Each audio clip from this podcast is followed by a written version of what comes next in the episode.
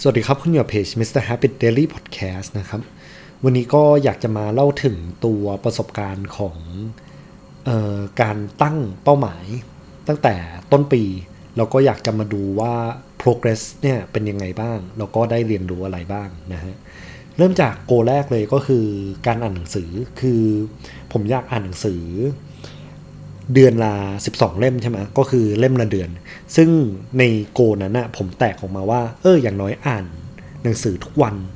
วันนาน่าก็ได้ เพราะถ้าอ่านวันนาน่าเนี่ยส่วนใหญ่แล้วเหมือนตั้งว่าอ่านวันนาน่าเราจะ likely ที่จะอ่านมากกว่าหนึ่งหน้าอยู่ล้วยกเว้นว่าหน้าหนึ่งของคุณมันยาวมากเป็นกระดาษ A4 เนาะแล้วก็พอมาดูแล้วเนี่ยอาทิตย์นี้ผมอ่านได้ 5 จาก 7 วันเนาะเดี๋ยวจะมาเล่าเรื่อง learning ว่าแบบผมเรียนอะไรบ้าง ข้อ 2 การออกกำลังกาย ผมตั้งว่าแบบอยากจะมี performance เช่น muscle up handstand พวกกระโดดแตะแป้นบาสได้ แตะห่วงบาสได้นะฮะ ซึ่งในนั้นอะผมดีไซน์โปรแกรมเป็นตัว push pull leg ซึ่งในโปรแกรมนั้นก็คือว่ามันจะเป็น push pull leg ไม่พักนะฮะ push pull leg ต่อ เราก็ไปพักวันอาทิตย์ แต่เนี้ยคือพอมันมาวันที่ 4 ปั๊บ เป็นวันที่จริง ๆ ต้องเล่น push ใช่ไหมแต่ว่าวันนั้นน่ะรู้สึกกล้ามเนื้อล้ามาก อาจจะเป็นเพราะแบบเหมือนเพิ่งเริ่มครั้งแรกทำให้กล้ามเนื้อมันยังไม่ชิน ผมเลยเลือกที่จะพักณวันนั้นก่อน แล้วเดี๋ยวพรุ่งเนี้ยจะมาลองดูอีกทีว่าผมเล่นพุชไหวหรือเปล่า จะได้เออเทิดไม่ไหว จะได้พัก เทิดไหวก็เล่นพุชแล้วคอนติเนียลูปตัวนี้ไปเรื่อยๆ ดูว่าร่างกายผมไหวหรือเปล่านะฮะข้อ 3 เรื่องการนั่งสมาธิ การนั่งสมาธิเนี่ยก็คือตั้งโกยว่าอยากจะนั่งทุกวัน อันนี้จริง ๆ ไม่ได้แชร์ แต่แบบมันเหมือนกับว่าเป็นเออจริง ๆ แล้วอยากจะแบบเป็นคนที่ใจเย็นขึ้นนะฮะแต่ก็เลยแบบคิดว่าการนั่งสมาธิเนี่ยน่าจะช่วย ก็เลยแบบอยากจะนั่งสมาธิทุกวัน รู้สึกทำได้ก็ 5 วันจาก 7 วันเหมือนกัน แล้วก็เหตุผล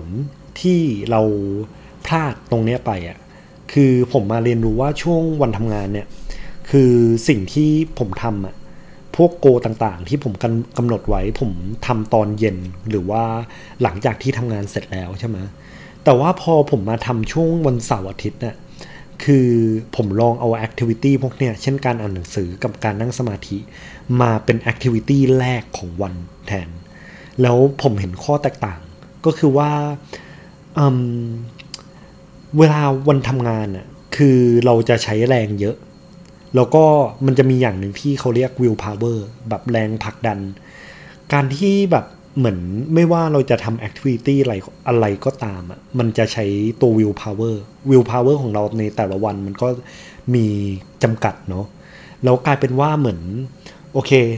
ผมรู้สึกว่าอย่างหนึ่งของการทำงานอะมันเป็น หน้าที่เนาะแล้วมันก็แบบมีเงินเข้ามาเกี่ยวด้วย มันแบบเหมือนเป็นการเลี้ยงดูตัวเองอะมันเลยเป็นอะไรที่ต้องทำแต่ว่าสิ่งที่ผมตั้งโกไว้อะมันเหมือนเป็นอะไรที่เราควรจะทำแบบควรจะมันมีมันมีคำว่าแบบ must do you should do อะซึ่งอันเนี้ยมันเป็นอะไรที่แบบถ้าเกิดคุณอยากประสบความสำเร็จหรือว่าคุณอยากจะเข้าถึงโกของคุณใช่ไหมมันเป็นอะไรที่แบบ you should do these activities ถูกต้องไหมแล้วกลายเป็นว่าเหมือนการทำงานเนี่ย ถึงแม้ไม่มี will power แต่ก็ต้องทำไงแต่ว่าไอ้ตัว activity พวกเนี่ยมันไม่ต้องทำ มันเลยต้องใช้ will power ที่สูงเหมือนกัน เพราะว่าถ้าเกิดเราทำงานมาเหนื่อยๆแล้ว แล้วเรามาทำ activity พวกเนี้ยต่อ มันจะมีความ